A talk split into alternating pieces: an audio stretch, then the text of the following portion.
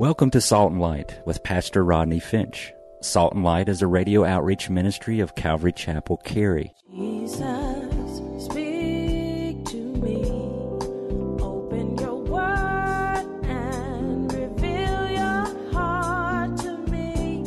Salt and Light is a series of verse by verse studies through the Bible, focusing on its practical application to our everyday lives. Salt and Light is recorded live at Calvary Chapel, Cary in Apex, North Carolina. Stay tuned. At the end of the program, we will give you information on how to contact us, so be sure to have a pen and paper ready. Today, Pastor Rodney will be teaching from the book of Luke, chapter 2. So grab your Bibles and follow along. Now, with today's teaching, here's Pastor Rodney. There are things that you learn in old age that you cannot know without maturity and time.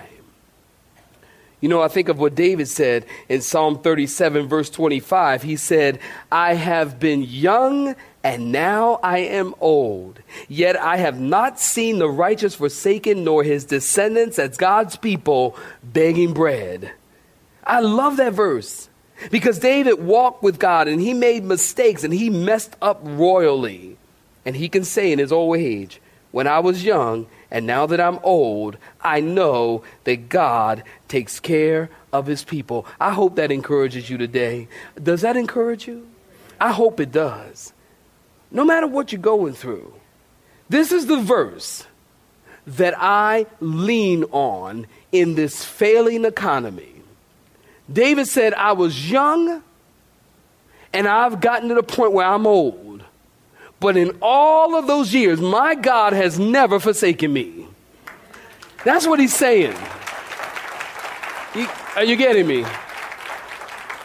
And God will never forsake you. We don't have to get scared and fearful and the economy's failing. God will not forsake his people. Will you forsake your child? Then why do you think God would forsake you? He never will. Because he loves us. Well, look at verse 39. I got to move forward. Look at verse 39. The story gets better. Look at verse 39. So when they had performed all things, you looking at verse 39? So when they had performed all things according to the law of the Lord, they returned to Galilee to their own city, Nazareth. And the child grew. Would you circle that in your Bible? The child grew and became strong in spirit, filled with wisdom, and the grace of God was on his life. Well, his parents in verse 44 went to Jerusalem every year at the feast of the Passover, and when he was 12 years old, they went up to Jerusalem according to the custom of the feast. And when they had finished the days as they returned, the boy lingered behind, the boy Jesus lingered behind in Jerusalem, and Joseph and his mother did not know it. But supposing him to have been in the company, they went a journey, a day's journey, that's about 20 or 30 miles. They went a day's journey and they sought him among their relatives and the acquaintances. So when they did not find him, they returned to Jerusalem seeking him. Now, so it was in verse 46 that after three whole days, they found him where? In the temple, sitting in the midst of the teachers, listening to them and asking them questions. And all who heard him, are you getting me? Look at verse 47. And all who heard him were astonished at his understanding and answers. And so, when they saw him, they were amazed, and his mother said to him, Son, why have you done this to us? Look, your father and I have sought you, and we've been anxious looking for you. And he said to them, the first recorded words of Jesus in the book of Matthew Why did you seek me? Do you not know that I must be about my father's business? But they didn't get it, they didn't understand. Well, then in verse 51, then he went down with them and came to Nazareth and was subject to them, but his mother kept all these things in her heart. And Jesus increased in wisdom and stature and in favor with God. Saints, stop right there. Give me your attention. You remember last week, give me your attention. You remember last week I gave you the chronology of Jesus' early life.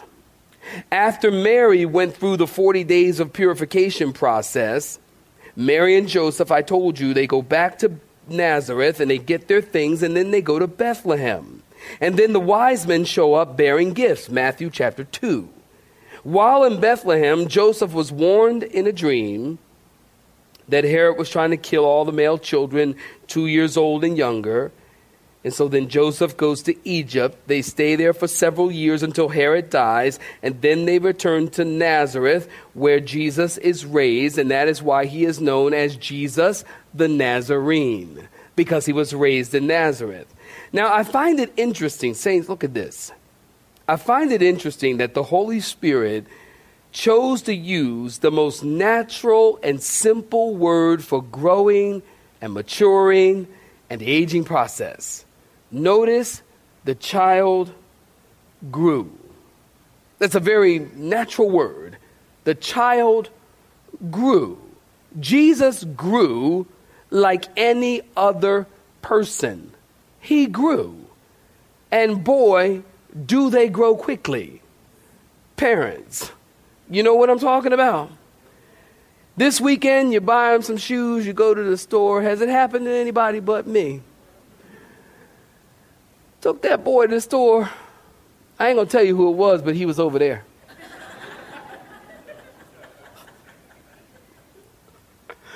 Took that boy to the store. Let him measure his feet because we get a pair of sneaks that cost $2 million. They keep going up. And uh, his feet was a nine. I, am telling you, a week later, he could not fit those shoes. Took him back to the store, his foot was a 13. I'm saying, I don't know what they are now. They're probably like a 31 or something. I don't. you see his feet coming before you see him. Don't tell him I told you.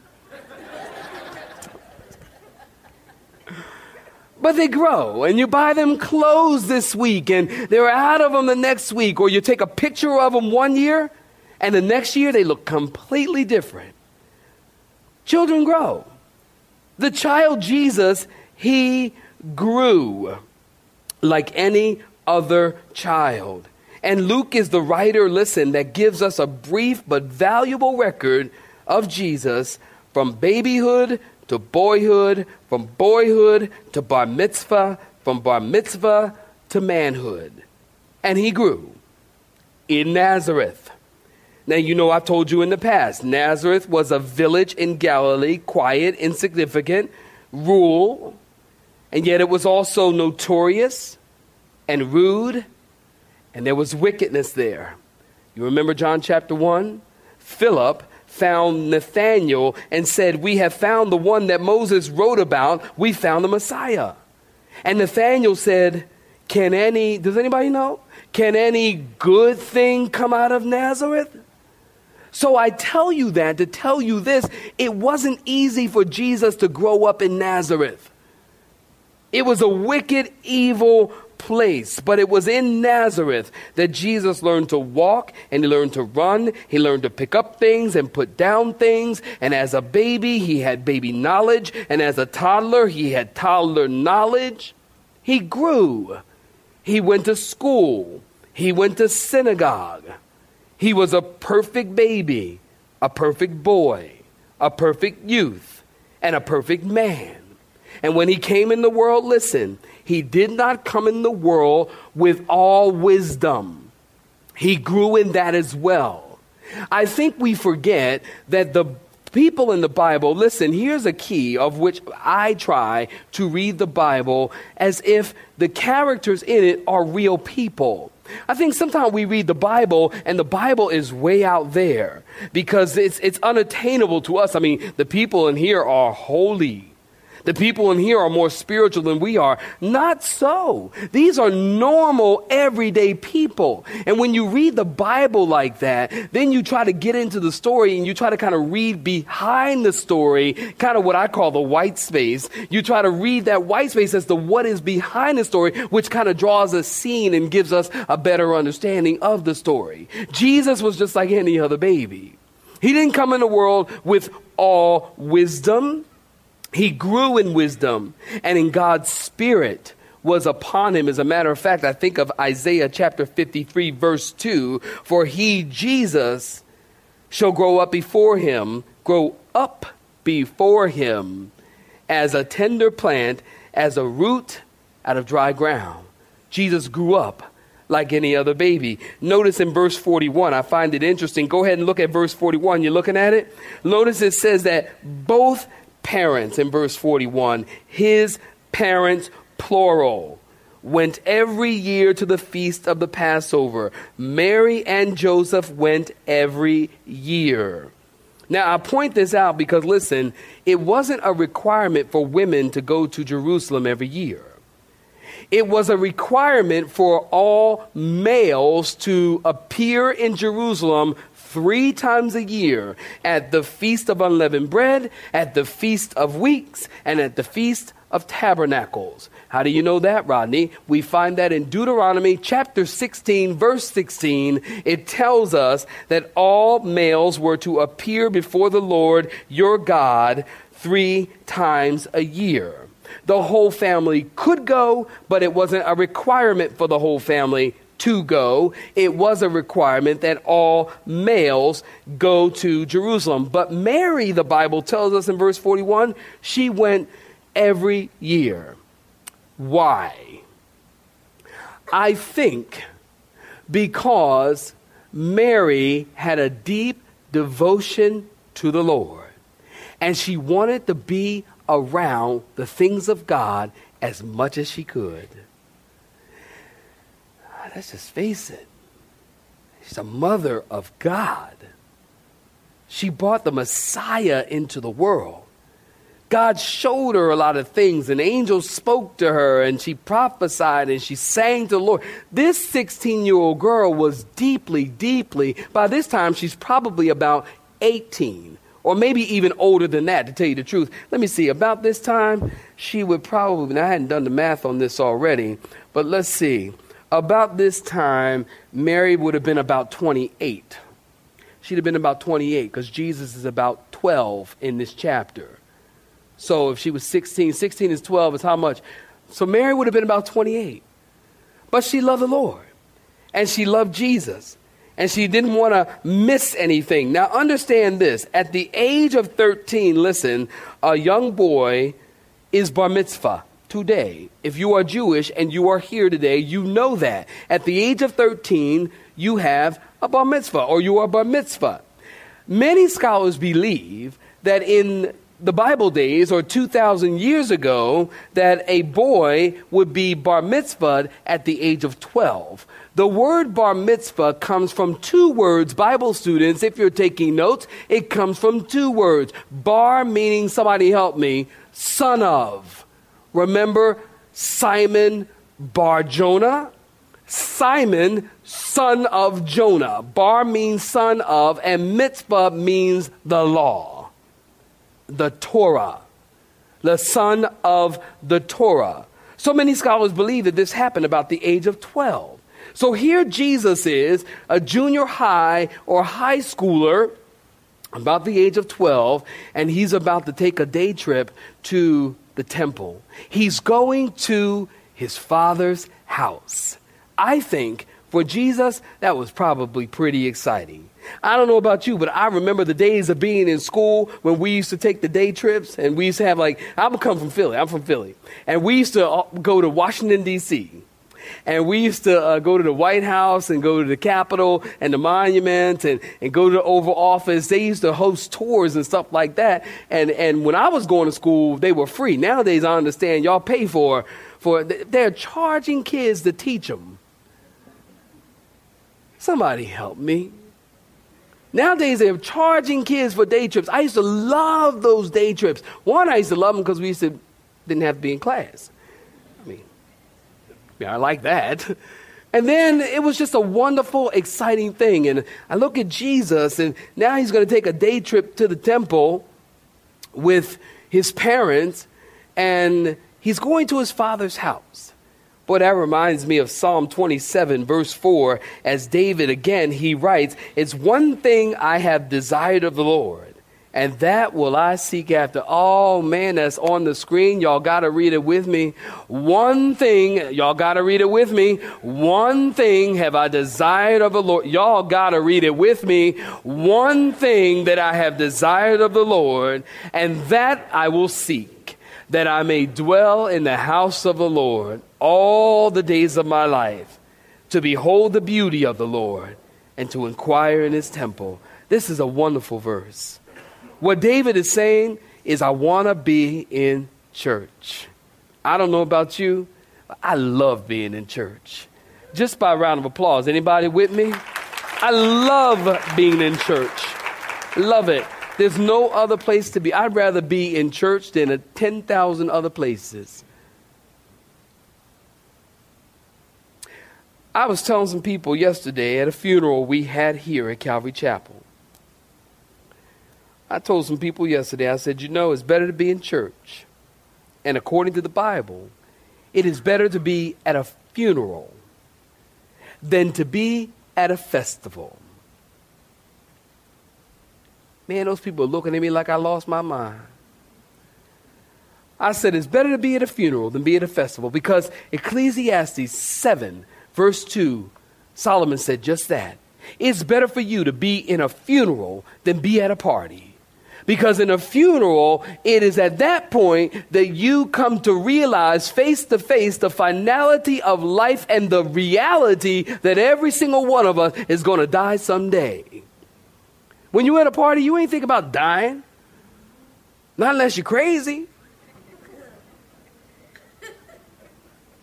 But you're not thinking about dying, you're partying. It's better to be in the house of the Lord than any other place, saints.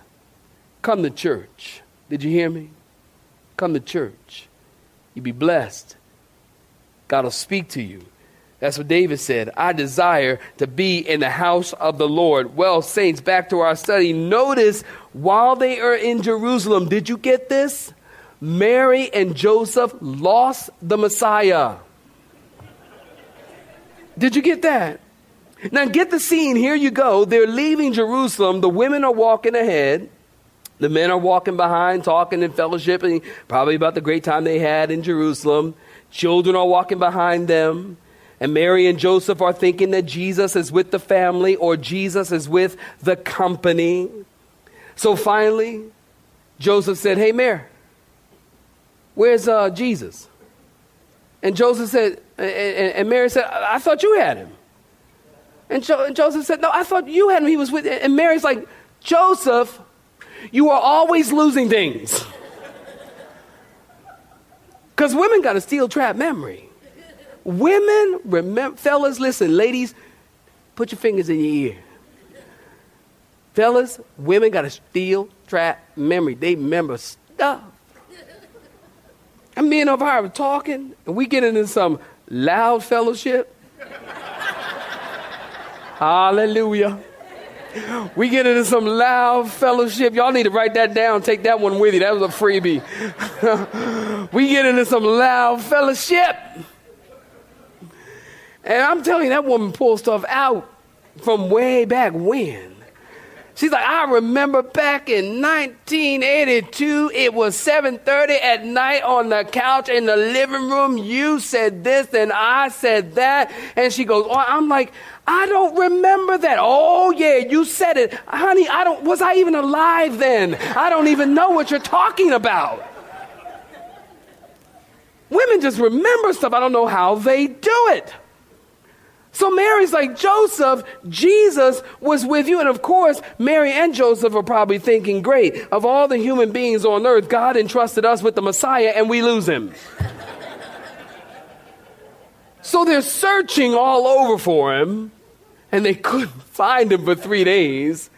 And they search up and down, back and forth. And saints, listen, my heart goes out to them parents How scary is that? You can't find your child. You told them to go outside and play on the sidewalk, and you go out there an hour later and they're not there. And you go around looking for them, and they are not there, and you can't find them, and you can't sleep. I'm sure Mary and Joseph didn't sleep. They didn't eat. They're probably calling missing persons, probably Amber Alert. Well, maybe it was Mary Alert then, I don't know. But they can't sleep. They're upset and they're probably waiting for, they're probably laying in the bed just waiting for the angel to show up because every time something happens, the angel shows up. And they're like, I'm sure the angel's coming one of these old nights. I just know it. Three nights went by. I just know they're laying there. And they're thinking the angel's going to come and go, okay, what'd you do with him? They don't know. They don't know where he is. Now, saints, listen, there is a good, great, listen, application for us here today because there are many people, listen, who go to church and are never born again. There are many people who join the church in membership through some tradition. There are many people who attend church and they're religious and yet they're born again and they don't have a relationship with Jesus. And just like Mary and Joseph, they assume that Jesus is traveling with the company and they assume that Jesus was with them only to find out at the end of the journey that he's not there and he's never been there. Huh. And there are many saved people. Are you listening? There are many Christian people, saved people, I see it over and over again, who lose Jesus. What do you mean, Rodney? Listen, I'm not talking about losing your salvation. Listen to me.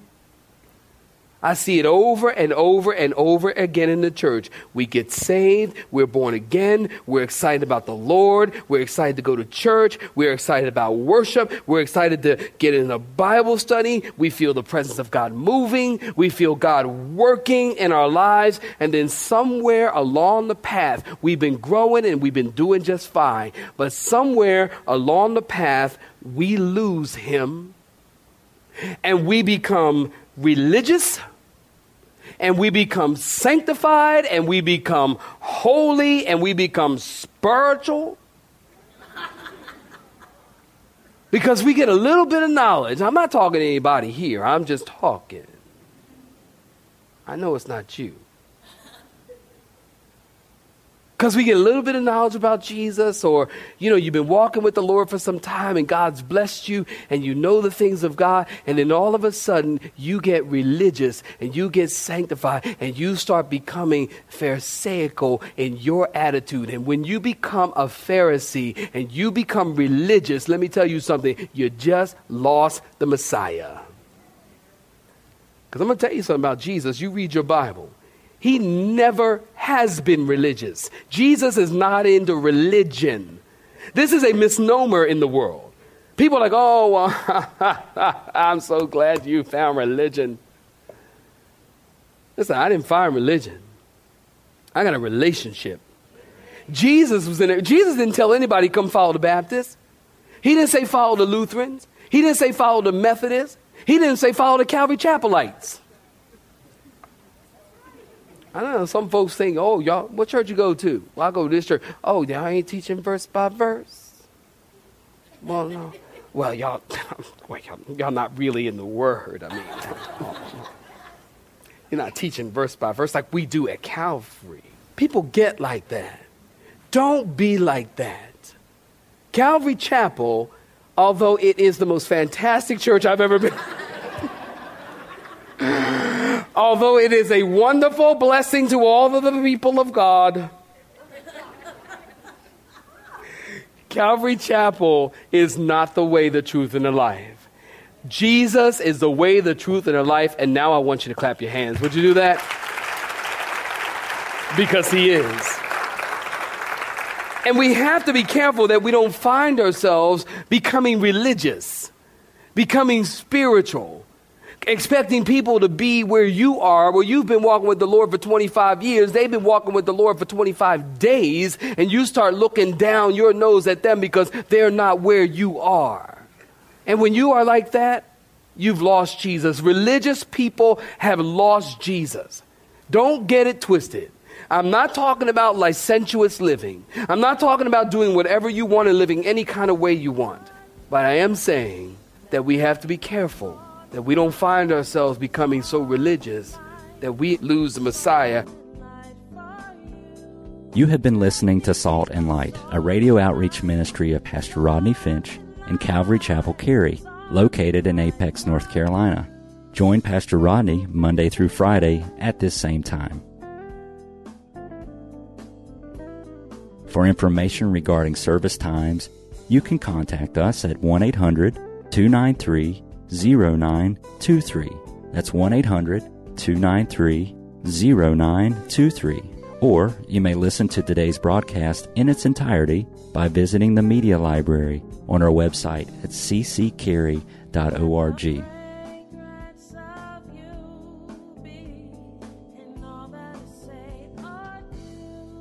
We would like to thank you for tuning in to Salt and Light and pray that you have been blessed.